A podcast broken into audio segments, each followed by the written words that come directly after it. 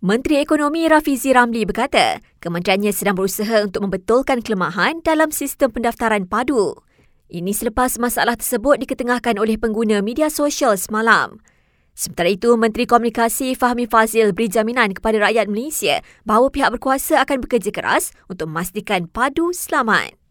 Isu yang ada dibangkitkan semalam sentiasa dipantau dan pihak kerajaan memandang serius aspek keselamatan data peribadi dan akan memastikan bahawa tidak berlaku apa-apa insiden yang tak diingini.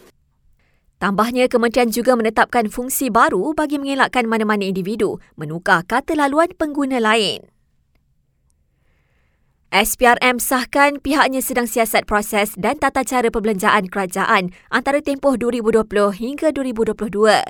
Ini kerana ketika tempoh itu, kerajaan dipercayai menggunakan dana RM700 juta bagi tujuan promosi dan publicity.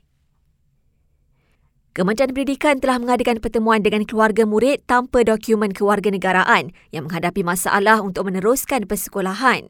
Ini selepas Jabatan Pendidikan Negeri Sembilan memberitahu terdapat seorang murid dilaporkan tidak memiliki dokumen meneruskan persekolahan seperti biasa. Jabatan Hal Ehwal Agama Islam Kedah galakkan jemaah memakai pelitup muka ketika berada di masjid dan surau ekoran peningkatan kes COVID-19.